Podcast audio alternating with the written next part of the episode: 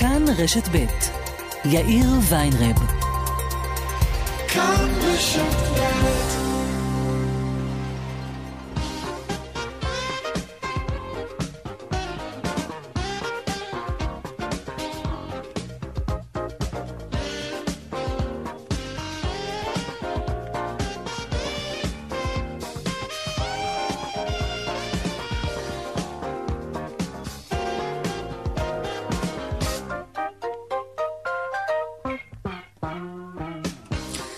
ארבע וחמש דקות, כאן צבע הכסף ברשת ב', יום שלישי, שלום רב לכם.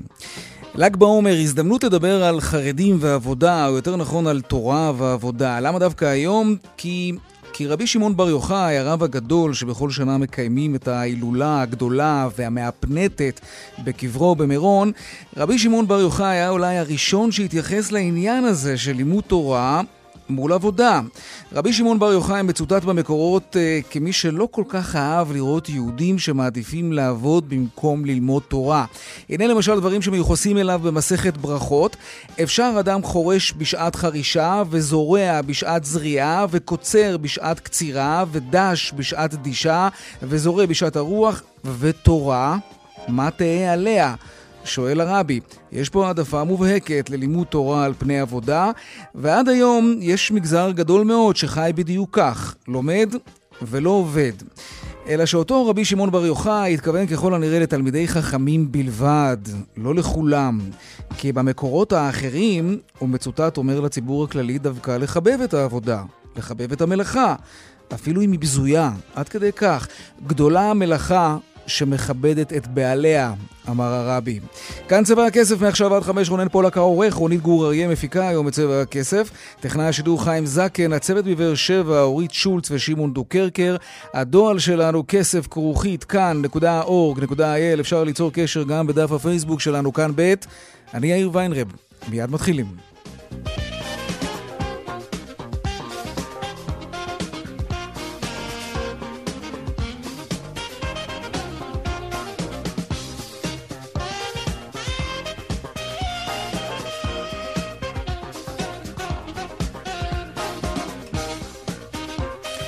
טוב, פותחים עם כותרות צבע הכסף, הבלגן במתווה של החזרה ללימודים. ראשי השלטון המקומי אומרים הלימודים לא ייפתחו ביום ראשון לתלמידי כיתות ד' עד י'. במתווה הנוכחי זה לא יקרה, זה מה שהם אומרים. גם ארגון ההורים קורא שלא לשלוח את תלמידי ד' עד י' לבתי הספר בשבוע הבא. מיד לירן חוג'אינוב, כתבנו לענייני חינוך, יעדכן בעניין הכל כך מהותי וחשוב הזה. נדבר גם עם יושב ראש מרכז המועצות האזוריות. קבוצת דלק של יצחק תשובה מדווחת כי הגיעה להבנות עם מחזיקי אגרות החוב על מעמדם מולה ועל חיזוק מצבה הכלכלי של הקבוצה. שלום ליאל קייזר, כתבתנו לענייני כלכלה. שלום יאיר, אז בואו נעשה קצת סדר בדברים. נגיד כל המשא ומתן המאוד אינטנסיבי שבמסגרתו יוצאת ההודעה הזאת של תשובה, אה, מתרחש בעצם לקראת הצבעה אה, גורלית מבחינתו של תשובה שאמורה להיות הערב, שבמסגרתה בעלי אגרות החוב של החברה, הגופים שמנהלים את הפנסיות של כולנו, בעצם אה, צפויים אה, להחליט האם להעמיד את החוב שלו של 6 מיליארד שקלים לפירעון מיידי, מהלך שהמשמעות שלו הוא בפועל לקחת את החברה אה, לפירוק. כן. במסגרת הניסיונות האחרונים לשנות את רוע הגזרה, או לפחות לדחות את ההצבעה הזאת, הזאת. החברה אה, בשליטת תשובה, אכן, כמו שאתה אומר, מודיעה שהיא הגיעה אה, להסכמות עם אה, נציגי אגרות החוב, ומוכנה גם לגייס 200 מיליון שקלים כדי לחזק את מצבה הכלכלי עד סוף החודש, עוד 200 מיליון בשתי פעימות עד סוף השנה, מוכנה להתחייב להם לא לבצע צעדים שישנו את מצבה הפיננסי של החברה בלי להודיע להם מראש, לא לשעבד שעבודים וכן הלאה. וממש בשניות האלה, בזמן שאנחנו מדברים, היא מפרסמת הבהרה מטעמם של נציגי אגרות החוב. הם הם שולחים מכתב לחברה ואומרים, הכותרת של העניין הזה היא הסכמות, אבל שיהיה ברור, אנחנו לא הסכמנו לשום דבר. החברה הציעה את ההצעות האלה מרצונה הטוב, לקחה על עצמה את הצעדים האלה. אנחנו עוד לא התחייבנו לבטל את ההצבעה הזאת, שלפחות כרגע, יאיר, אמורה להתרחש ולהסתיים עד חמש וחצי, וכאמור, יכולה להוביל אה, לפירוק החברה ולהוצאתה מידיו של תשובה. אם יסתיים לפני, אנחנו עדיין כאן עד חמש. ליאל קייזר, כתבתנו לענייני כלכלה, תודה רבה על העדכון הזה. תודה, יאיר. מנכ"ל משרד הבריאות משה בר סימנטוב פורש מתפקידו לאחר חמש שנים בתפקיד. במכתב לראש הממשלה ולשר הבריאות ליצמן כתב בר סימנטוב כי הוא נכון להישאר בתפקיד עד שימונה לו מחליף. ועוד בצבע הכסף בהמשך, הקרב על המלט כן, על המלט, ויש פה קרב מעניין שעלול אולי להשפיע גם על מחירי הנדל"ן. דוח של משרד הכלכלה ממליץ לייקר את מחירי המלט המיובאים לארץ, נדבר גם על כך. נדבר גם עם שגריר גיאורגיה בישראל על פתיחת שערי המדינה שלו לתיירות חוץ. Mm, כן, הם מכוונים גם לישראלים כמובן שגילו את היעד הזה לפני כמה שנים. כיצד זה מתאפשר עכשיו בכלל כשקורונה עדיין כאן? וגם אתם שואלים, המומחים שלנו עונים שאלות בנושא ביטוח לאומי היום. אנחנו נהיה עם הפרק הזה גם, והדיווח היומי משוקי הכספים כמובן לקראת סוף התוכנית. אלה הכותרות, כאן צבע הכסף. אנחנו מיד ממשיכים.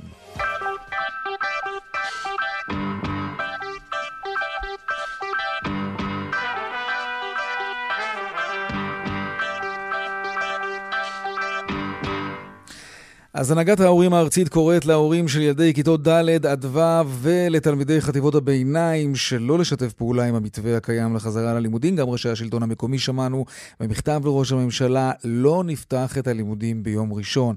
שלום לירן חוג'אינוב, כתבנו לענייני חינוך. לירן? לירן חוג'יינוב, כתבנו לענייני חינוך, מיד יהיה איתנו. אנחנו נשוחח איתו על, על מה שנראה כאוטי, אפילו הרבה יותר ממה שחשבנו תחילה, כי יש איזשהו ניסיון להחזיר את הלימודים באופן הדרגתי, אנחנו רואים את זה כבר בפועל, אבל השאלה היא מה יקרה ביום ראשון, זהו רגע מבחן אמיתי, משום שמשרד הבריאות אפשר חזרה הדרגתית למערכת החינוך, אבל המועצות המקומיות כבר כמה ימים ממש זועקות. אנחנו לא ערוכים, אנחנו לא מוכנים.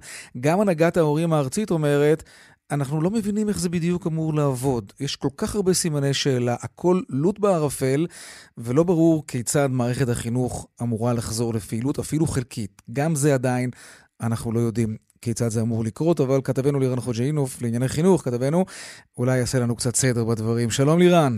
שלום יאיר. כן, אז זה, זה, זה יותר מבולגן ממה שחשבנו.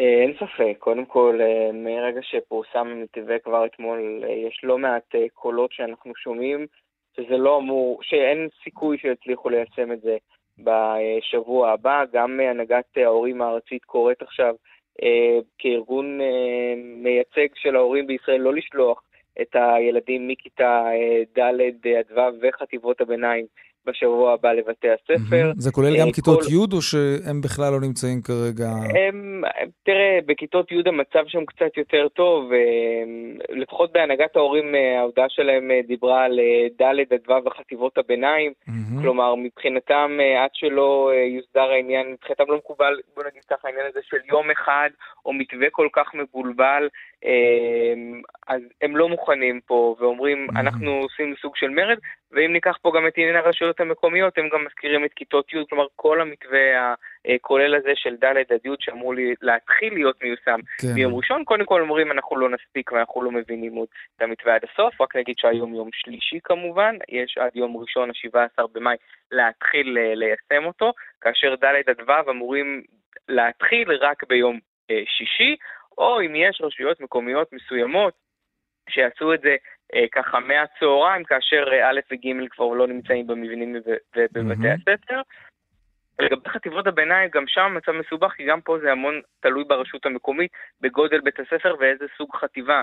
אם זה חטיבה, אם זה שש שנתי, אז זה רק יומיים, ואם זה חטיבה שעומדת בפני עצמה, מה שנקרא ז' עד ט' בלבד, אה, ואין הרבה כאלה כבר בארץ, זה הולך ופוחת, אז לשלושה ימים. אמ, בלי ספק אה, מסובך, אנחנו לאורך כל היום ומאתמול שמענו כל כך רש, הרבה ראשי ערים שכבר אה, בצהריים, כבר כן. עם קריאה מאוד מאוד ברורה לראש הממשלה, שבאים ואומרים מבחינתנו אנחנו רוצים אוקיי. אה, מתווה ברור. ואם לא, אנחנו לא נצליח כמובן לפתוח. לירן חג'אינוב, כתבנו לענייני חינוך, תודה רבה על העדכון הזה. ושלום, שי חג'אג', יושב ראש מרכז המועצות האזוריות. שלום, צהריים טובים. גם אתה חתום על מכתב לראש הממשלה, לא נחדש את הלימודים ביום ראשון. מה צריך לקרות כדי שכן תפתחו אתה ועוד ראשי רשויות אחרים? תראה, אנחנו בעד החזרת המשק לשגרה ובאמת uh, לחזור למצב של uh, שפיות ונורמליות. Mm-hmm. המתווה וההוראות שיוצאים ממשרד החינוך וממשרד ראש הממשלה הוא פשוט מנותק מהשטח. יש פה חוסר הבנה של השטח, ומי שחושב שאפשר לפתוח אה, שכבה ביום אה, מסוים ושכבה אחרת יומיים כאלה, והאיכות לכך והלוגיסטיקה היא כל כך מסובכת, וזה אני עוד לא מדבר על מועצות אזוריות. אני לא רוצה להיכנס לתוך התסבוכת הזאת, אבל בוא, בוא ננסה לפשט את זה בכל זאת. מה בדיוק הבעיה? שאלה מאוד כללית, כן, אבל... הבעיה שזה בלתי כן. אפשרי. למה? מה בלתי אפשרי בזה בדיוק? מאוד פשוט. אם אתם חושבים שלוגיסטית אפשר להסיע את שכבה אה, ד' עד ו' אה, רק בימי חמישי, ואחר כך להסיע ליומיים אחרים אה, שכבות אחרות, ולהפעיל מערך הסעות, אם אני מדבר על מועצות אזוריות, שזה בעצם כמעט לשלש את כמות האוטובוסים שאין אותם במשק, גם אם היינו רוצים לעשות את זה, זה בלתי אפשרי. אז עם כל הכבוד למשרד החינוך, אנחנו הראשונים שמתייצבים ורוצים לפתוח את מערכת החינוך. תסמנו מתווה אחר שאומר, ערים שהן ירוקות, שאין בהן תחלואה, תחזירו את כל התלמידים ללימודים באופן מיידי, אנחנו ערוכים לזה, נפתח. ערים שהן אדומות, שימו אותן בצד כרגע, נחשוב על פתרונות אחרים, שתפו אותנו, תאמינו לנו שאנחנו יודעים, מכירים את השטח יותר טוב ממי שיושב בירושלים. אנחנו רוצים לפתוח את המשק, אבל לא יכול להיות במתווה שהם מציעים, זה פשוט לא הגיוני. תגיד, מישהו שוחח איתכם לפני שהם גיבשו את המתווה הזה?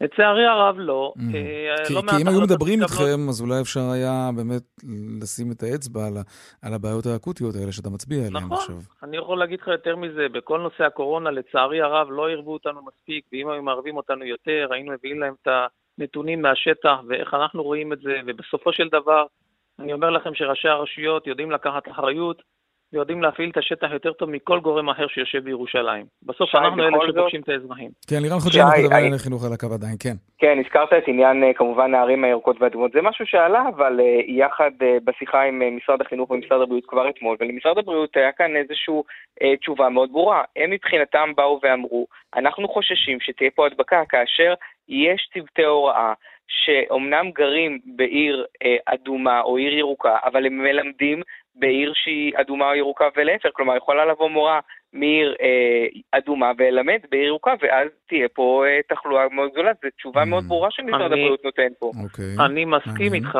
אבל אין סוף לעניין הזה, צריך לקבל החלטות והחלטות אמיצות. רוצים להחזיר את המשק למצב של שגרה, אנחנו מתייצבים, ואני אה, אומר לך שאני מכיר לא מעט חולי קורונה, כולל אה, אנוכי, אה, חבר'ה צעירים שחולים בקורונה, הסיכוי שהם ייפגעו בצורה קשה הוא קלוש, אנחנו יודעים את זה כבר, אנחנו יודעים מי האוכלוסיית יעד שהיא בסיכון גבוה ועליה צריך לשמור היטב היטב, זה האוכלוסייה המבוגרת והאוכלוסייה עם מחלות רקע, כל השאר mm. צריכים לחזור לשגרה ויפה שעה אחת קודם. כן, אבל יש, יש מורים, שנמצ... יש מורים שנמצאים בגילים שהם, שהם כן באוכלוסיית הסיכון. אז מי שלא יכול, לא יחזור, mm. אבל הרוב, הרוב המוחלט כן יכול לחזור. אוקיי. Okay. טוב, נראה איך זה יתקדם. כרגע, יום ראשון אתם לא פותחים את שנת, הלימוד, את שנת הלימודים, אני אומר. חד משמעית, אנחנו הוצאנו מכתב, כן. אנחנו לא נחדש את הלימודים, הוצאנו מכתב מאוד מסודר אה, לכל הגורמים, שאנחנו פשוט לא יכולים, גם אם היינו רוצים, זה פשוט מטלה בלתי okay. אוקיי. אפשרית. כן. שי חג'אג', יושב ראש מרכז המועצות האזוריות, תודה רבה לך. תודה רבה. לירן חוג'אינוב, כתבנו לענייני חינוך, שוב, תודה רבה גם לך. תודה. אנחנו ממשיכים לעקוב אחרי uh, מצב העסקים בארץ תוך כדי משבר קורונה. Uh, מפעלי פניציה למשל, שמייצרים מוצרי זכוכית, כמעט ולא מייצרים כבר חודשיים. ויש עובדים במפעלים האלה שצריך לפרנס, וחברה שצריכה להתקיים. שלום אמנון כהן, מנכ"ל פניציה ירוחם, שלום לך. שלום רב. מנהל המפעל שלכם אה, בצפון, מפעל פניציה בצפון, אמר היום, קראתי בוועדת הכספים נדמה לי, שהמפעל כולו ייסגר ביום חמישי, אם, אם לא יצילו אותו עד אז, שזה אומר מחרתיים. מה מצב המפעל שלכם? גם לקראת סגירה, המפעל בירוחם? אז בואו קודם כל נחדד, זה לא מנהל המפעל, מדובר שם על המנכ"ל של פניציה ציפורי, שזה החברה שמתעסקת בזכוכית שטוחה. זה שתי חברות נפרדות. לפעמים יש בלבלה בתקשורת לגבי כן. שתיהן. אז הנה, גם אנחנו התבלבלנו. כן, אה, אמנון, אנחנו שומעים אותך ממש ממש לא טוב. אמ, עכשיו יותר טוב? בוא ננסה, נראה שכן. אוקיי. בוא ננסה. אוקיי, אז אחרי שעשינו סדר, בוא, אתה יודע מה, בוא, בוא לא ניכנס לתוך הרזולוציה הזאת, כי היא, נכון. היא פחות רלוונטית. מה מצב המפעל אני... שלך בירוחם, מפעל פניציה אה, בירוחם? המצב בחירה, מצב לא פשוט, בוא נגיד, אה, המפעל עובר את המשבר של נגיף הקורונה, אה, משהו שלא היה בחיים בפניציה. בכמה ירדו המכירות שלכם? 80 אחוז. 80 אחוז. כן, mm-hmm. וזה קשור לשוק הקר, אנחנו לא שייכים לשוק המזון, אנחנו שייכים לשוק הקר, שהוא בעצם משרת את אה, הקניונים, בתי הקפה, מסעדות, פאבים, מזנונים, אולמות ואירועים, mm-hmm. כל הדברים האלה שכידוע לכם לא עובדים, ולכן לא קונים, וגם אם יש לך משלוח הביתה שאתה רוצה להזמין איזה צהריים, אז כן. ישלחו לך אולי בקבוק פלסטיק, לא בקבוק זכוכית. Mm-hmm. כך שהמכירות של ה... כל הבקבוקים בתחום המשקאות, בין אם זה ינות, בין אם זה משקאות קלים, בירות וכן. הלאה, זה, נפגע. זה הכמות שירדה. כן. כמה עובדים יש לכם? לנו יש כ-240 עובדים. מה הסטטוס שלהם? שלחתם אותם לחל"ת, את רובם? כן, אנחנו בחודש הראשון הוצאנו מתוכם, השארנו 30, את כל השאר, זה לא רק עובדים, זה עובדים ומנהלים, כן? כן? כולם יצאו לחל"ת, mm-hmm. ה-30 איש, התפקיד שלהם לשמור על תנור של המפעל שאי אפשר כן. לכבות אותו. אה, ולכן זה משהו שהוא מחויב, וכנ"ל גם ההוצאות הקבועות של המפעל, שהן ממשיכות להיות בלי קשר אם אתה מוכר בקבוק אחד או שאתה מוכר מיליון בקבוקים. אוקיי, okay, מה לגבי סיוע ממשלתי, תגיד? אנחנו מדברים הרבה על העצמאים ועל עסקים, בעלי העסקים הקטנים. מה לגבי הסיוע למפעלים? איפה זה עומד? וכמה כסף אתה צריך כדי להחזיק את הראש מעל המים עד שהשגרה תחזור, ומטבע הדברים גם הביקושים יחזרו. אה, ואיזשהו סכום שיוכל לגשר על החודשיים האלה שכמעט ולא עבדתם ולא ייצרתם. אה, זה יהיה יותר מחודשיים, אבל כרגע, בוא נגיד ככה, אנחנו כרגע עדיין, כמו עוד הרבה מפעלים אחרים, אה, נמצאים באי ודאות. כמו שאמר היום בוועדת הכנסת גם, גם חבר הכנסת ניר ברקת, בעצם אין כרגע מדיניות קוהרנטית ברורה לגבי חברות בסדר גודל שלנו, מדברים היום כל הזמן בתקשורת על עסקים עד 20 מיליון שקל, החברות הבינוניות, שזה עד 400 כן. מיליון שקל, אין לגביהם אה, שום ודאות, למעט אה, הלוואות שניתנו שהם צריכים להחזיר אותן בערבות מדינה. ויכול להיות שגם אם אתה יכול, אם נרצה עוד הטבה שקיבלנו, זה okay. אוקיי. שלושה חודשי ארנונה למקומות שזה לא עובדים. בוא נצרף לשיחה, אה, אמנון, בוא נצרף לשיחה שלנו את יושב ראש ועדת הכספים, חבר הכנסת עודד פורר, שלום. שלום רב. אה, שלום עודד. מה, מה ועדת הכספים, אם בכלל, יכולה לעשות כדי לזרז את הסיוע למפעלים? שקצתם, אולי אפילו יותר מקצתם, לא, לא, לא יצליחו לשרוד. את המשבר הזה? שיא האבסורד הוא שוועדת הכספים ממש מתחננת בפני הממשלה, תביאו תוכניות לאישור, תביאו חקיקה לאישור. יש התחייבות של שר האוצר כבר לפני שבוע להביא חקיקה ש... אה, של הגדלת הסיוע ב-15 מיליארד שקל לוועדה. כן. עד לרגע זה זה כמובן לא הונח על שולחן הכנסת, אבל גם אם זה יונח, היום בדיון שקיימנו, ביקשתי מנציגי האוצר ומנציגי משרד הכלכלה, תגידו מה היעד שלכם. תראה, במשבר באירוע כזה, שהוא משבר בלתי נתפס מבחינת הגודל שלו, הוא באמת אולי אחד המשברים הכלכליים הגדולים שמדינת ישראל אה, אה, חוותה. נדרש אה, דבר מאוד פשוט, והוא הגדרת יעדים ומטרות. הממשלה חייבת להגדיר לעצמה את מי היא רוצה להציל, מה היעד בסוף המשבר הזה, עם איזה מפעלים אנחנו נשארים. תראה, קח את מפעל פניציה בירוחם למשל, הוא מפעל היחיד בארץ שמייצר בקבוקי זכוכית, הוא היחיד שממחזר זכוכית במדינת ישראל, אם הוא נסגר, אז לא רק ש-300 משפחות בפריפריה ימצאו את עצמם בלי פרנסה, כן. מדינת ישראל לא תוכל למחזר זכוכית, מדינת ישראל תהיה תלויה לחלוטין ביבוא של בקבוקי זכוכית ממדינות כמו טורקיה וסין, ואתה שואל את עצמך, דווקא במשבר הזה, שבו כל העולם סוגר את הגבולות ומגן על התעשייה המקומית שלו, כי הוא הבין שהוא עלול למצוא את עצמו במשברים שפתאום אין אוניות שנכנסות לנמל ואין מטוסים שנוחתים בשדה התעופה, והוא חייב שיהיה לו גם יכולת ייצור עצמית. כן, זה אומר על התעשייה המקומית. ומדינת ישראל עושה בדיוק את הצעד ההפוך. למה? כי היא לא הגדירה mm, יעד את מי היא רוצה לשמר. חבר הכנסת פורר, למה אתה, מהמקום המאוד עוצמתי שאתה יושב בו, יושב ראש ועדת כספים, זה תפקיד עוצמתי מאוד, למה, אתה יודע, יש כל מיני טריקים של יושבי ראש ועדות כספים לאורך השנים,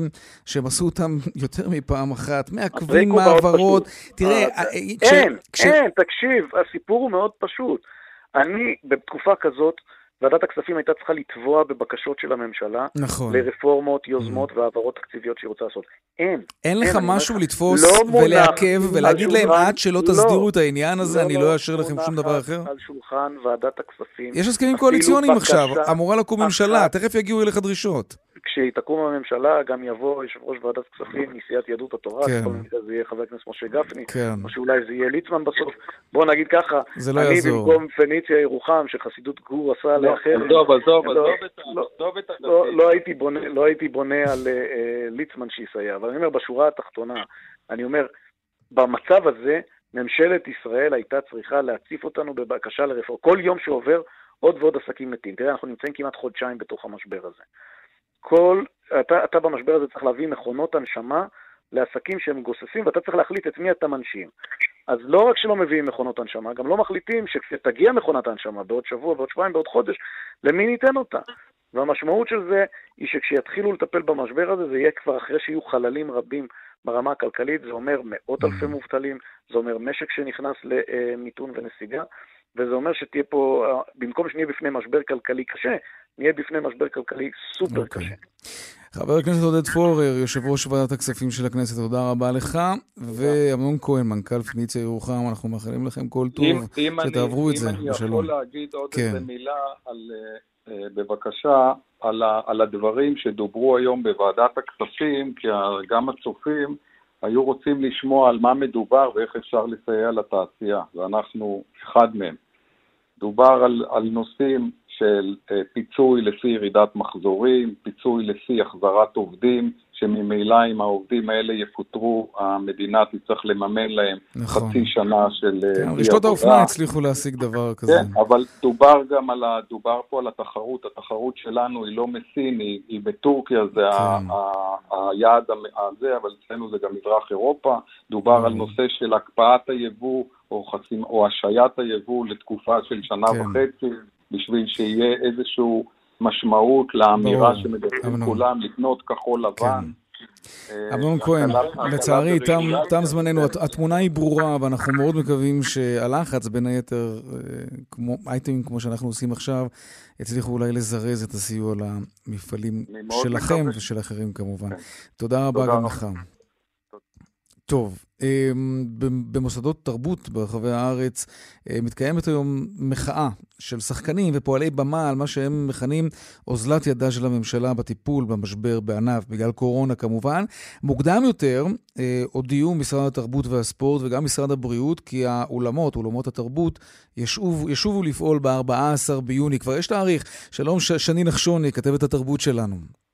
שלום, שלום. התאריך הזה הוא אה, עדיין. בסימן שאלה. כן. הוא, בוא נגיד ככה, קח בערבון מוגבל. אה, ולמה? כי זה יפה וטוב אה, לקבוע תאריך, אבל בסופו של דבר, כרגע, לפי ההנחיות שנותן משרד הבריאות, ולפיהן צריך על כל כיסא אחד שמושיבים להשאיר שני כיסאות רווח, זה אומר בעצם לתיאטראות, לקונצרטים, לכל אולמות התרבות שמופיעים אנשים בפני קהל, אה, בעצם להופיע בצורה שהם בוודאות מפסידים המון המון כסף. אה, עיקר ההכנסה של תיאטראות בישראל היא ממכירת כרטיסים. כמה שאנשים חושבים שאנחנו, שהתיאטראות פה הם, אה, נכון, יש תמיכה מהמדינה ויש אה, סבסוד, אבל עיקר ההכנסה מגיעה ממכירת הכרטיסים, ואם נמכרים רק שליש מכמות הכרטיסים, זה מאוד בעיה. מקשה בעצם על, ה, על הרווחיות של, ה, של אלא אם הדבר כן הזה. יעלו מחירים ואנשים יסכימו לשלם כמובן יותר. אז זה- שזה גם גם. כן לא נשמע לי דבר הגיוני, מה שכן, בתיאטראות מחכים עכשיו לשמוע אה, ממשרד האוצר איזה סוג של פיצוי, או מה גובה הפיצוי, ובאיזה דרך ניתן יהיה לפצות על אותם אה, שני שליש הכרטיסים שלא יימכרו רק בשביל שיהיה אפשר להעלות את, ה, את ההצגות, ברור. ואת הקונצרטים וכולי וכולי. עכשיו, יכול להיות שבסופו של דבר יבואו מנהלי התיאטראות ויגידו, זה לא משתלם לנו, אנחנו נחכ- מעדיפים אולי לחכות אפילו עוד קצת. ולפתוח ליותר אנשים מאשר לפתוח בכזה הפסד. זאת אופציה אחת. אופציה נוספת זה שיכול להיות שיש גם פתרון אה, שלישי. אולי צריך להוציא את, ה, את ההצגות ואת הקונצרטים ואת ההופעות החוצה. החוצה. מתוך התיאטראות לתיאטראות כן, פתוחים. בערב, בקיץ, אנחנו- אולי זה אפשרי באמת, כן. כן, יש, יש לנו אמפים פתוחים, נכון. בשוני, בקיסריה, בבית שאן, אז בוא נראה אם זה ריאלי. בוא בוא נראה אם זה ריאלי. נצרף לשיחה שלנו את נועם סמל, מנכ"ל תיאטרון הבימה, שלום. שלום, שלום. ה- הדיווח של הכתבת שלך הוא מצוין כן, ומדויק. של שני נחשוני. היא בכלל שני, מצוינת, כן. כל הכבוד. היא נתנה- היא נתנה תיאור שלא לא מקובל במקומותינו בתקשורת ביממה האחרונה. רגע, אז בוא- אין- כן. בוא, בוא, נשמע, בוא נשמע עוד תיאור, עוד תיאור של טוביה צפיר וניצה שאול ליום המחאה. אה, זה שחקנים של הבימה, כן, בבקשה. בבקשה. כן, אוקיי. אני פה בגלל שהבימה הפך. בשנה האחרונה הבית שלי. אני יודע כמה זה קשה להם, כי הייתה לנו שנה קשה גם לפני הקורונה. אז הבנתי כמה, כמה קשה וכמה הפרנסה היא לא, לא בטוחה ולא יציבה. וכשסוף סוף המצב התייצב אצלנו בהבימה, באו נאמנים, בא נועם סמל, הגיעה הקורונה. אני לא מדבר רק בשם הבימה, ואסור להשאיר את הבמה ריקה. ואני חושבת שהדבר הכי חשוב הוא מתווה ברור, להבין איך להופיע, מתי, מה התפוסה, ואני חושבת שהפתרון שהציעו להופיע בחוץ, באמת, בתקופת הקיץ, הוא פתרון נפלא. מה אתה אומר, נועם? אני אומר שהעניין של להופיע בחוץ כבר, אה, אני העליתי אותו במסיבת זום עם ראש עיריית תל אביב, רון חולדאי, שמאוד כן. גם מתלהב. פנינו למשרד הבריאות, קודם כל אין מתווה. לכן נתתי מחמאות לכתבת שלכם. אין מתווה. זאת הצעה, מי שעורך דין או משפטן מכיר את הביטוי טיוטה לדיון בלבד. טיוטה. אין הצעה, יש הצעה, אין, אין מתווה. אין מתווה של שליש ואין מתווה של שני שליש. מה זאת אומרת אין מתווה של שליש? אין מתווה, אתה לא יודע. על איזה מתווה אתה מדבר? אם אומרים לכם צריך רווח של שני כיסאות בין אדם לאדם, זה- שאומרים- זה אם מתווה. אומרים לנו רווח של שני כיסאות, אז זה שליש. כן. אם באולם הבימה הגדול, שנקרא אולם רובינה, יש 900 מקומות, זה להציג ל-300. 300. כלכלית, לא בא זה בחשבון? לא משתלם. לא משתלם? גם לא בשביל, אתה יודע, לפחות לקיים איזשהו משהו, אתה יודע, אם- אה, אם- אם שיהיו יבואו- הכנסות, אולי תעלו טיפה תראה, את המחירים, אנש- תשמע, אנשים שצורכים זה, תרבות תוך- יסכימו לשלם. אתם נקראים צבע הכסף, אז אני אתן נתונים כלכליים. אוקיי. ההכנסה העצמית של תיאטרונים לפחות בארץ, כן. לפחות בגוש דן, תל אביב, הבימה, הקאמרי, בית לסין, גשר, היא כ-80 אחוז. זאת אומרת, ההקצבה הציבורית, התמיכה, הבימה נתמכת רק על ידי ממשלת ישראל, גם לא על ידי העירייה. הקאמרי נתמך על ידי העירייה והממשלה, אבל זה די דומה. 20 אחוז.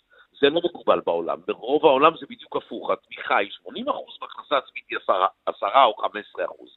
זה מצב אנומלי שמחייב את התיאטראות, את הקונצרטים, את הפילהרמונית, ואת בת שבע ואת כולם להביא הכנסה עצמית של 70, 80 או 90 אחוז, ולכן כל הורדה בתפוסה שלנו היא על חשבוננו. מי משלם? בווינה, בפראג, בניו זילנד ובטיוואן, המדינה משלמת. המדינה באה למוסדות התרבות, לאופרה, לתיאטראות, לכל, לכל מוסדות התזמורות ומשלמת להם הפסד הכנסה.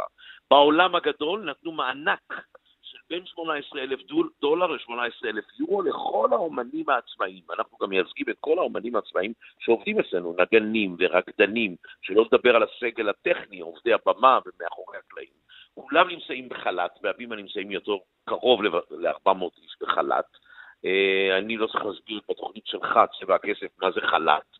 אומנם המילה היא חופשה ללא תשלום, אבל פירושה גם משכורת מאוד מאוד קטנה, שהיא משכורת רעב, שעוד לא קיבלו אותה גם, ואם זה יימשך עוד חודש ועוד חודש, איך הם יחזיקו את המשפחות שלהם, כולם, כל אלה, של כל תיאטרוני ישראל וכל מוסדות התרבות בישראל.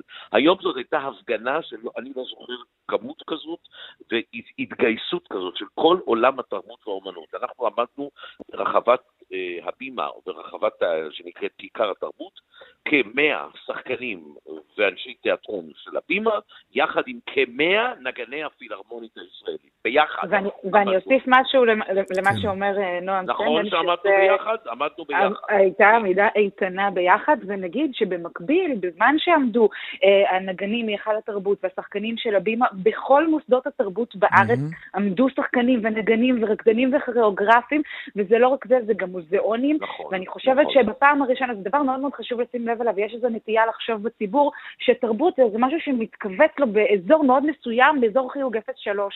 זה ממש לא נכון. זה לא. ההצעה נכון. הזאת היא, היא חוצה את כל המדינה. ויש תיאטרון העירוני חיפה. והסולידריות הזאת בוודאי. הסולידריות הזאת כן. בוודאי מחממת את הלב. אבל אתה יודע, יבואו פקידי האוצר ויגידו דבר נורא פשוט. כן. אמ, יש הרבה מאוד סקטורים. משרד האוצר, כן. יותר נכון, קופת המדינה, לא יכולה לסגור את הבור לכל הסקטורים, לא לסוכני הנסיעות ולא לתעשייה ולא למפעלים ולא כן. למפעילי האטרקציות התיירותיות. כולם יצטרכו איכשהו לבלוע את ההפסדים האלה, את אובדן ההכנסות. כן, אבל וגם עבדנו- אתם, אם אתם אבל- צריכים אבל- אבל להכניס אנחנו שני שליש מקבלים- פחות, כן, אז אנחנו מקבלים אפס. אנחנו, אתה תוכנית כלכלית, צבע הכסף, אתה נתת במה, אתם נותנים במה כן. ל-400 מיליון דולר שייתנו עכשיו לאל על. מי מחזיק את אל על? חברה פרטית של משפחת מוזס. עיני, עיני לא צרה בהם. אנחנו מייצגים את הציבור. הבימה שייכת לאוצר ולמשרד התרבות ולראש הממשלה. היא לא שייכת לאדם פרטי. אותו דבר בית לסין, אותו דבר גשר, אותו דבר התיאטרון העירוני חיפה. זאת אומרת, אנחנו מייצגים מוסדות ציבוריים, עמותות, מה נגיד לעובדים שלנו, לשחקנים שלנו ולקהל שלנו? עכשיו, לא מתעסקים בזה, כאילו התיאטרון והקולנוע הציבורי, מה שנקרא הסינמטקים, והמוזיאונים, והמוזיקה הקלאסית, והאופרה, לא חשובים. ובעידן כזה של קורונה ומשבר כלכלי גדול מאוד, כמו שאתם מייצגים, יש גם משבר תרבותי גדול. הקהל צמא לתרבות ואומנות ישראלית. חד משמעית. עכשיו, אי אפשר... למה נשארתם מאחור, לדעתך, תגיד? אנחנו לא נשארנו מאחור, אנחנו בהפגנות כל הזמן. לא, אני מתכוון, למה, למה אתם באמת לא מקבלים מאומה, כפי שאתה לא יודע, לא יודע, לא מבין, זה לא עניין פוליטי לדעתך, תגיד? אני חושב שזה, לא, זה לא עניין, זה כמובן, א', זה עניין פוליטי ברור. מה זאת אומרת? ההחלטה היא פוליטית, למי נותנים קודם, האם פותחים את אל. לא, אבל אתה יודע למה התכוונתי. מה? לא יודע, האם ממניעים... האם ראש הממשלה הוא נגדנו? אני לא חושב, אני חושב שמשהו רקוב בממשלה בנושא של התרבות והאומנות. אני משתמש פה בביטוי שקספירי, מהמלט, משהו רקוב בממלכת דלמרק. משהו רקוב. משהו רקוב כי התרבות והאומנות היא הרוח של האומה. אנחנו נפש בריאה בגוף בריא. קודם כל נפש בריאה, במשפט ההיסטורי. נפש יותר חשובה מהגוף במקרים האלה. עכשיו, יש פה בעיה, יש פה בעיה שלא לא מתמודדים איתה. שרת התרבות הציעה מתווה יפה, מכובד, זה מתווה, אבל זה עדיין לא הודעה מטעם משרד הבריאות. אני, כמנכ"ל התיאטרון שחתום באפסנאות על הבימה, לא יכול לפתוח את השער של הבימה היום, הערב, לא יכול. אני אסור לי גם לעשות חזרות, עם מסכות, בלי מסכות, שני מטר, לא שני מטר, עם כפפות, בלי כפפות, mm. אלוג'ל, לא אלוג'ל, אני לא יודע. אני צריך לדעת, חיטוי או לא חיטוי, איזה חיטוי, אנחנו לא יודעים. אז אני אומר שאולי ההפגנה הזאת תזיז את, את אמות הסיפים, ויקרה משהו, אולי. נועם סמל, מנכ"ל תיאטרון הבימה, נאחל לכם שזה ייגמר בקרוב, על הצד הטוב ביותר, שכולם יוכלו להיכנס לאולמות כמו שצריך. תודה, תודה רבה. שני נחשוני, כתבתנו המצוינת לענייני תרבות, תודה רבה. תודה לך. תודה, להתראות.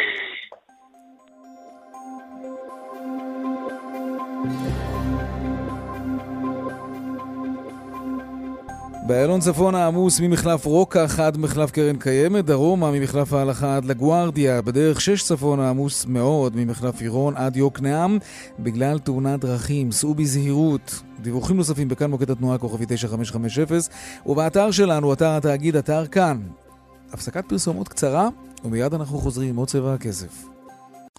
38 דקות אחרי השעה 4, בקרוב יוחלט האם לייקר את מחיר המלט. כן, המלט. החלטה כזאת עלולה אולי להשפיע על מחירי הדירות, כי מלט, כידוע, הוא מרכיב מרכזי בבניית בתים. אז למה בעצם רוצים לייקר את המלט? זה, זה כדי לשמור על יצרני המלט הישראליים, המקומיים, מפני מלט שמגיע מטורקיה.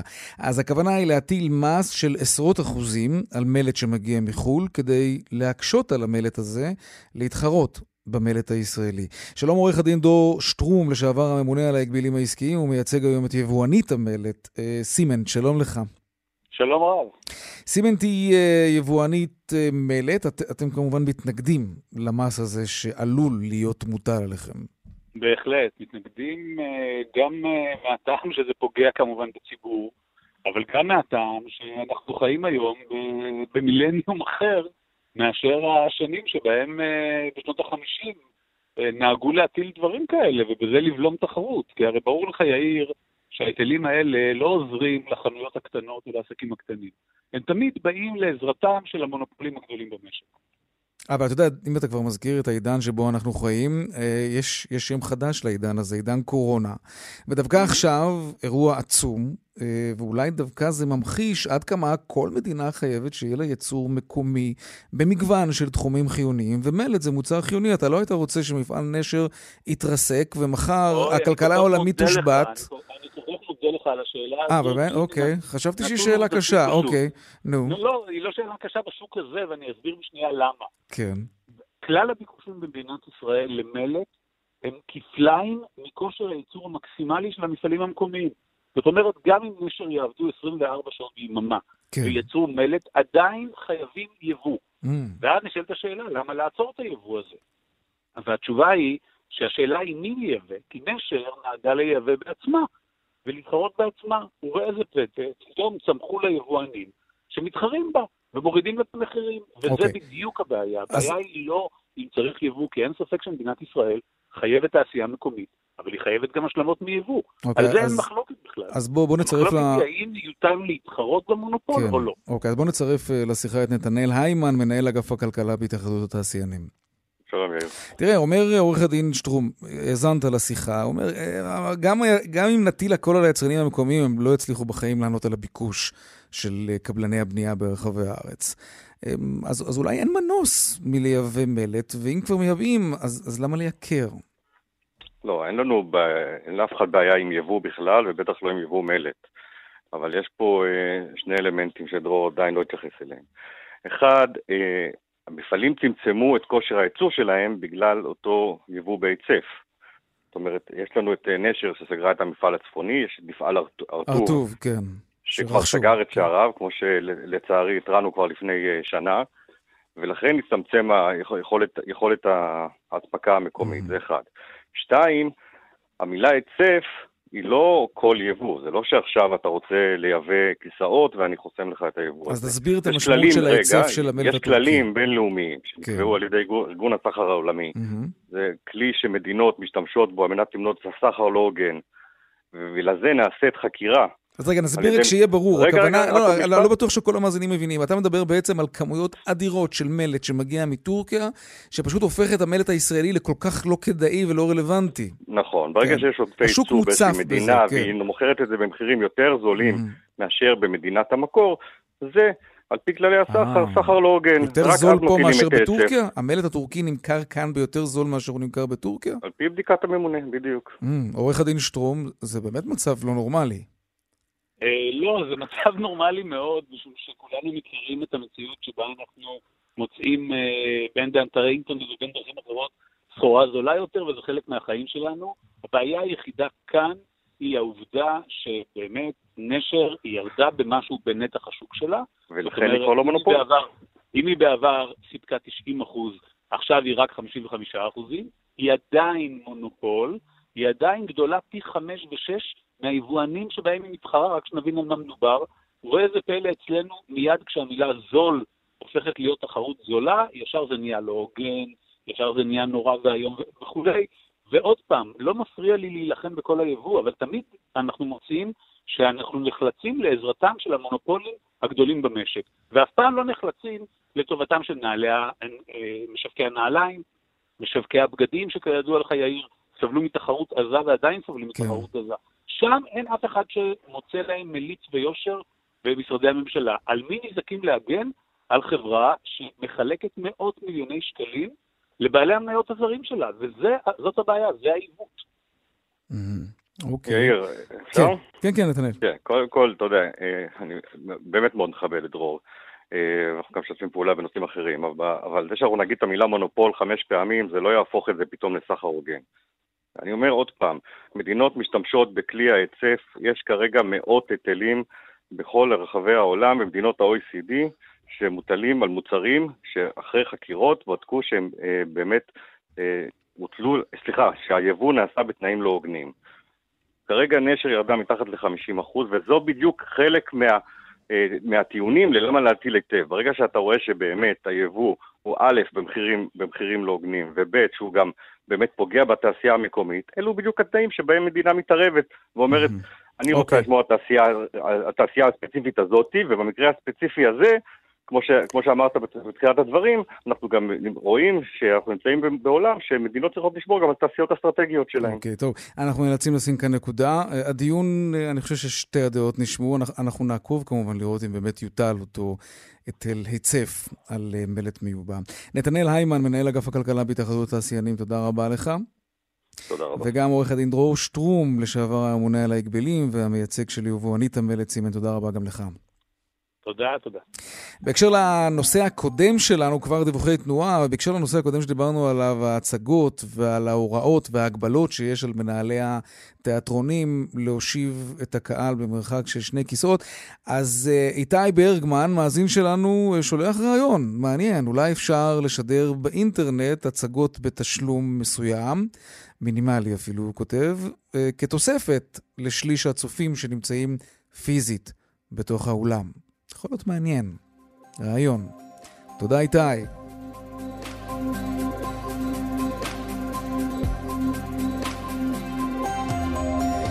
בדרך 65 מזרח העמוס ממחלף עירון עד אה, ערערה, uh, ובדרך החוף צפונה, עמוס מעקום עד uh, מחלף גשר השלום בנתניה, ובהמשך ממחלף נתניה עד מכמורת.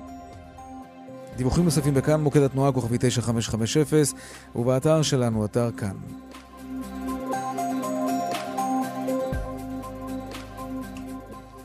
טוב. ברקע החזרה ההדרגתית לשגרת קורונה, מודיעות עוד ועוד מדינות על הכוונה שלהן לפתוח את אה, שעריהן לתיירות חוץ. אחת המדינות האלו היא גיאורגיה, המדינה שהישראלים גילו את הפוטנציאל התיירותי שלה בשנים האחרונות. בשנה שעברה יותר מ-200 אלף ישראלים ביקרו בגיאורגיה ורבים מהם אפילו ביצעו שם השקעות נדל"ן. כן, זה מאוד פופולרי. שלום לך, שגריר גיאורגיה בישראל, אה, לשה ז'בניה. אמרתי נכון? נכון, שלום. שלום וברכה. שלום למאזינים. Uh, תודה שאתה איתנו כאן. יש, יש כבר תאריך לפתיחת השערים אצלכם בגיאורגיה? כן, יש כבר תאריך, מראשון היולי. אה, הראשון לשביעי, כן. כבר פתוחים, כן. Mm-hmm. Uh, וישראל היא מדינה אחת הראשונה ש... תיירים של האזרחים ישראל נגיע בגיאורגיה. כן, הם כבר, כבר הזמינו כרטיסים? ישראל ברשימה של המדינות, של mm-hmm. כמה מדינות בודדות, שגיאורגיה מוכנה לפתוח אה, שערים. אה, אוקיי. מה, כל... מה זה אומר מוכנה? יש מדינות שאתם לא מוכנים? כן, אוקיי. כמובן. מאיפה שיש סכנה, אה, ישראל, כמו גיאורגיה, הצליחה באמת להילחם בפנדמיה כזאת, וזה במסגרת כבר. נמצא, מקווים שככה נמשיך. Mm-hmm. בגיאורגיה המצב היא הרבה יותר טובה, יש לנו 640 מקרים ו-360 מתוכם כבר שוחררו מבתי חולים. אה, ורק אתמול, בוא נגיד, רק קורונה אחד בתוך ה-1,500 בדיקות. Mm. יצא, אבל החלימו 35. Mm. אבל זה, זה הולך uh, כאילו למטה כל הזמן. את הנתונים, ונתונים פוזיטיביים מאוד. Mm-hmm. אז, אז אנחנו... זה, זה, זה בהחלט מעודד. אבל אני, אני רוצה לשאול אותך, זה בטח מעניין כל תייר שירצה להגיע לגיאורגיה, גם אלו שכבר הזמינו כרטיסים. ישראל עדיין לא פתחה את השערים שלה. מה, מה צריכה לעשות מדינה? איך, איך נערכים? אתם כבר ערוכים? תהיו ערוכים זה, לקבל תיירים? מה זה אומר? מה המשמעות? מה, מה, מה, מה שאנחנו, קודם כל אנחנו מכינים כל מיני מקומות נופש, איפה שתיירים יכולים להגיע, והמקומות נופש יהיה... green spot, so called, mm-hmm. green spot, ואנחנו צריכים לבנות בין שני מדינות, uh, כזה מעבר, מעבר ביטחון כזה מהקורונה, מהפנדמיה, שקודם כל נצטרך כנראה uh, שתייר פוטנציאלי יעשה בדיקת קורונה, או יכול להיות גם בלי זה. אבל אנחנו צריכים להיות בטוחים שתייר שמגיע מגיאורגיה לישראל או מישראל לגיאורגיה, שבלי מחלה. זה אחד. השני... איך אפשר באמת אבל לדעת את זה? כלומר, אתם בונים על זה שביולי כבר אפשר יהיה לבדוק מיידית אם יש מישהו שבדמו נמצא נגיף כן, קורונה? אנחנו בונים, כן, אנחנו, mm-hmm. אנחנו בונים את המערכת הזאת. Mm-hmm. זה יכול לקחת שעה עד שעה, אבל תיירים, מי, ש, מי שנוסע...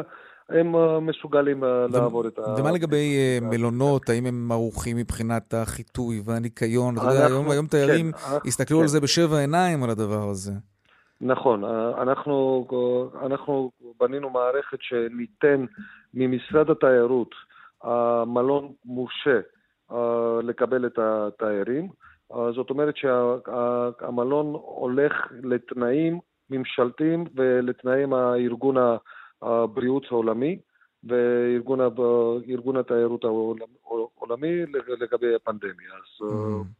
במצב הזה אנחנו יכולים, הכל לא יהיה פתוח כמובן, אבל יהיו פתוחים את המקומות נופש בהרים שישראלים מאוד מאוד אוהבים, בגודאורי או בבורג'ומי או בבקוריאני או בקחטי או על יד בתומי. בתומי סך הכל לא יהיה פתוח הכל, אבל איפה שיש בתי מלון שהכל כלול. בוא נגיד. כן, uh, שמעתי שמדהים שם בבתומי, כן. מדהים בכל גיאורגיה. תגיד, לשה, מאיפה העברית שלך? מאיפה העברית? אה, אני כבר פעם שלישי כאן עובד. הייתי שגריר מ-2005 ו-2008. אז תוך כדי עבודה למדת את השפה. כן, לא, לא, לא רק. לא רק, טוב, גם הכרת שורים, אני מניח. לא, תשמע, אה, עברית מרשימה. בגיאורגיה, ומה שגם כן מאוד מבטיח, בהתחלת ספטמבר, ארגון בינלאומי של או"ם כן. לתיירות יעשה היציאה הראשונה וכנס הראשון שלה בגיאורגיה. זה כי בגיאורגיה שרים התיירות ומנכ"לים של משרדי תיירות מוזמנים לגיאורגיה. יפה. תגיד, מה רמת המחירים היום בגיאורגיה? נגיד אה, ישראל, משפחה ישראלית עם 4-5 נפשות רוצות לנסוע לשבוע לגיאורגיה. כמה זה יעלה? חברות, חברות תיירות, אני, אני לא בטוח שזה יעלה יותר מדי בגלל המצב. יכול להיות שתחבורה, יכול להיות, ש... יכול להיות שבכמה מקומות זה לא יהיה במסעדות, זה לא יהיה בבתי מלון, זה לא יהיה עלייה מעבר ל-10%. אנחנו דווקא לא מסתכלים על זה. גיאורגיה גם ככה את המקום זול לישראלים. כן, השהייה היא מאוד זולה אני, שם, אני כן. שמע, כן, אני שמעתי מהרבה ישראלים ש... יותר טוב הם מעדיפים להישאר שבועיים במלון, בבית מלון בגיאורגיה, מי שלהישאר בבית שלהם בישראל. כן. זה עולה להם יותר. עד כדי כך. תגיד, מתי הפסקנו לומר גרוזיה והתחלנו לומר גיאורגיה? אתה גם היית מעורב במיתוג החדש הזה, נכון? היי חדש הזה, כן. לא, אני גם הייתי מעורב, אני התחלתי כן. את זה ב-2005, אה, אוקיי. וזה נתפס. אז היה אבל למה בעצם? תשומת לב. זו הייתה טעות? דבר. עכשיו אני יכול לפתוח לך את הסוד הזה. או, או, כן. שום, זה לא היה שום טעות, זה לא היה שום דבר, זה היה רק מקרה שיהיה יותר תשומת לב בבחינת התיירות ובבחינת ההשקעות לגיאורגיה. אז הצלחנו. כלומר, משכתם תשומת לב באמצעות שינוי השם. כן, בדיוק. נהדר. טקטיקה שיווקית יוצאת מן הכלל. אבל אני, אני רוצה להזכיר שבמילון עברי מודפס בירושלים ב-68, כן. uh, אתה לא תמצא שום דבר על שם גרוזיה, לא. אתה תמצא רק על שם גיאורגיה. 아. ובאותו שורה כתוב שברוסית קוראים את המדינה גרוזיה. אז בעברית תמיד היה גיאורגיה. אה, אוקיי. טוב, אז אם כבר, אנחנו היינו חלוצים. כן, אז אנחנו מוכנים לקבל, אנחנו נבנה עם ישראל, עם משרד התיירות ומשרד הבריאות ומשרד החוץ, כן. ביחד את המעבר כזה ביטוח, בטוח לתיירים. המסלול הירוק. לא רק במכס. כן. מסלול הירוק, כן. לשה אשבניה, אה, תודה רבה לך, שגריר גיאורגיה בישראל. תודה רבה לך על השיחה הזאת. תעבירו את החופש שלכם בגיאורגיה. תודה. ביי, להתראות. שלום רולן פולק, עורך צבע הכסף. עם טעם של חצ'פורי בפה. זה טעים. כן, לגמרי. טוב, אין לנו הרבה זמן, ממש, יש לנו שתי דקות, ואני כבר אומר שלום לרומי הוניג, יושבת ראש ועדת הביטוח הלאומי מחוז תל אביב בלשכת עורכי הדין, יושבת ראש משותף של ועדת ביטוח לאומי ארצית בלשכה, שלום לך. שלום, אנחנו ככה עם אה, שאלות שלכם המאזינים. פינה מקוצרת ממש במקום התוכנית המיוחדת ששידרנו בשבועות האחרונים, ונתחיל עם שאלה ראשונה. רומי, שעדיין, אנחנו מקבלים המון שאלות uh, בהמשך לתוכניות שלנו הקודמות. תקופת הזכאות לאבטלה מסתיימת לי בסוף השבוע. האם היא תוארך או שאני אפסיק לקבל דמי אבטלה? אז תקופת הזכאות הוארכה עד ה-31 uh, לחמישי 2020. אבל ההערכה היא הערכה אוטומטית, לא צריך לבקש, אבל מי שהסתיימה לו שנת האבטלה, זאת אומרת כבר עוד לפני התקופה של הקורונה, הסתיימה כבר שנת האבטלה, mm-hmm. הוא צריך להגיש תביעה חדשה לדמי אבטלה, וזכאותו תיבדק uh, מחדש. Uh, מי שעדיין uh, לא קיבל ולא שולמו לו דמי אבטלה, ישולמו כרגע מקדמות של עד 8,000 ש"ח לחודש אפריל ועד 8,000 ש"ח לחודש מאי, הדגש הוא על עד, uh, פשוט uh, לעשות קצת סדר. מי שמשתכר 17,000 שקלים ברוטו יקבל 8,000 uh, ש"ח מקדמה, כך שככל שהשכר נמוך יותר, תשלומי המקדמות יהיו גם נמוכים יותר. Mm-hmm. וככל שתשלומי המקדמות יהיו גבוהים יותר מדמי האבטלה, אז הם יתקזזו בחודש אה, מאי, או שייווצר חוב למוסד לביטוח לאומי, ואני ממליצה לאנשים אה, לא להשאיר את החוב פתוח. אוקיי. טוב, אין לנו, אין לנו ממש הרבה זמן, אני אשאל אותך ממש לסיום. שואל אוקיי. אלי, יצאתי לחל"ת ב-26 למרס ל-33 ימים, לא קיבלתי עדיין את דמי האבטלה, למעט ה-2,000 שקלים שניתנו לפני הפסח, מה אני צריך לעשות? אני ממליצה לפנות למוסד לביטוח לאומי באופן יזום ולברר מדוע חל עיכוב, אולי חסרים פרטים, חשבון בנק, תלושי שכר, דיווח של המעסיק. צריך לפנות באופן יזום אל המוסד לביטוח לאומי. אוקיי, בפעם הבאה נשתדל לתת זמן ארוך יותר לעוד שאלות, ויש לנו עוד שאלות. כן, אולי כבר מחר אפילו. תודה רבה בשלב הזה. תודה רבה לכם, צהריים טובים. תודה, רונן. עכשיו נדלג מיד לעדכון משוקי הכספים. 102 200, take them.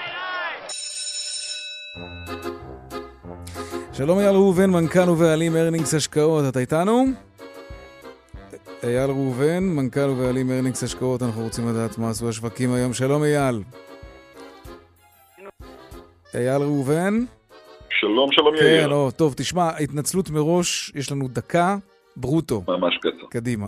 אז קצר קצר אנחנו יורדים היום, אנחנו יורדים גם בשוק המקומי, אנחנו רואים גם את ארצות הברית, נפתחה בירידות של כחצי אחוז, אצלנו ירידות סובבות את האחוז, ירידות שערים אחרי רצף של כמה ימים חיוביים, שישה ימים חיוביים בארצות הברית, אנחנו קצת יורדים, דולר ירד בשליש האחוז, היום לשער של שלושה שקלים וחמישים אגורות, האירו עולה כרגע בשתי עשיריות האחוז, לשלושה שקלים, 81 אגורות, הכי קצר שאפשר. אייל ראובן, תודה רבה. תודה, יאיר.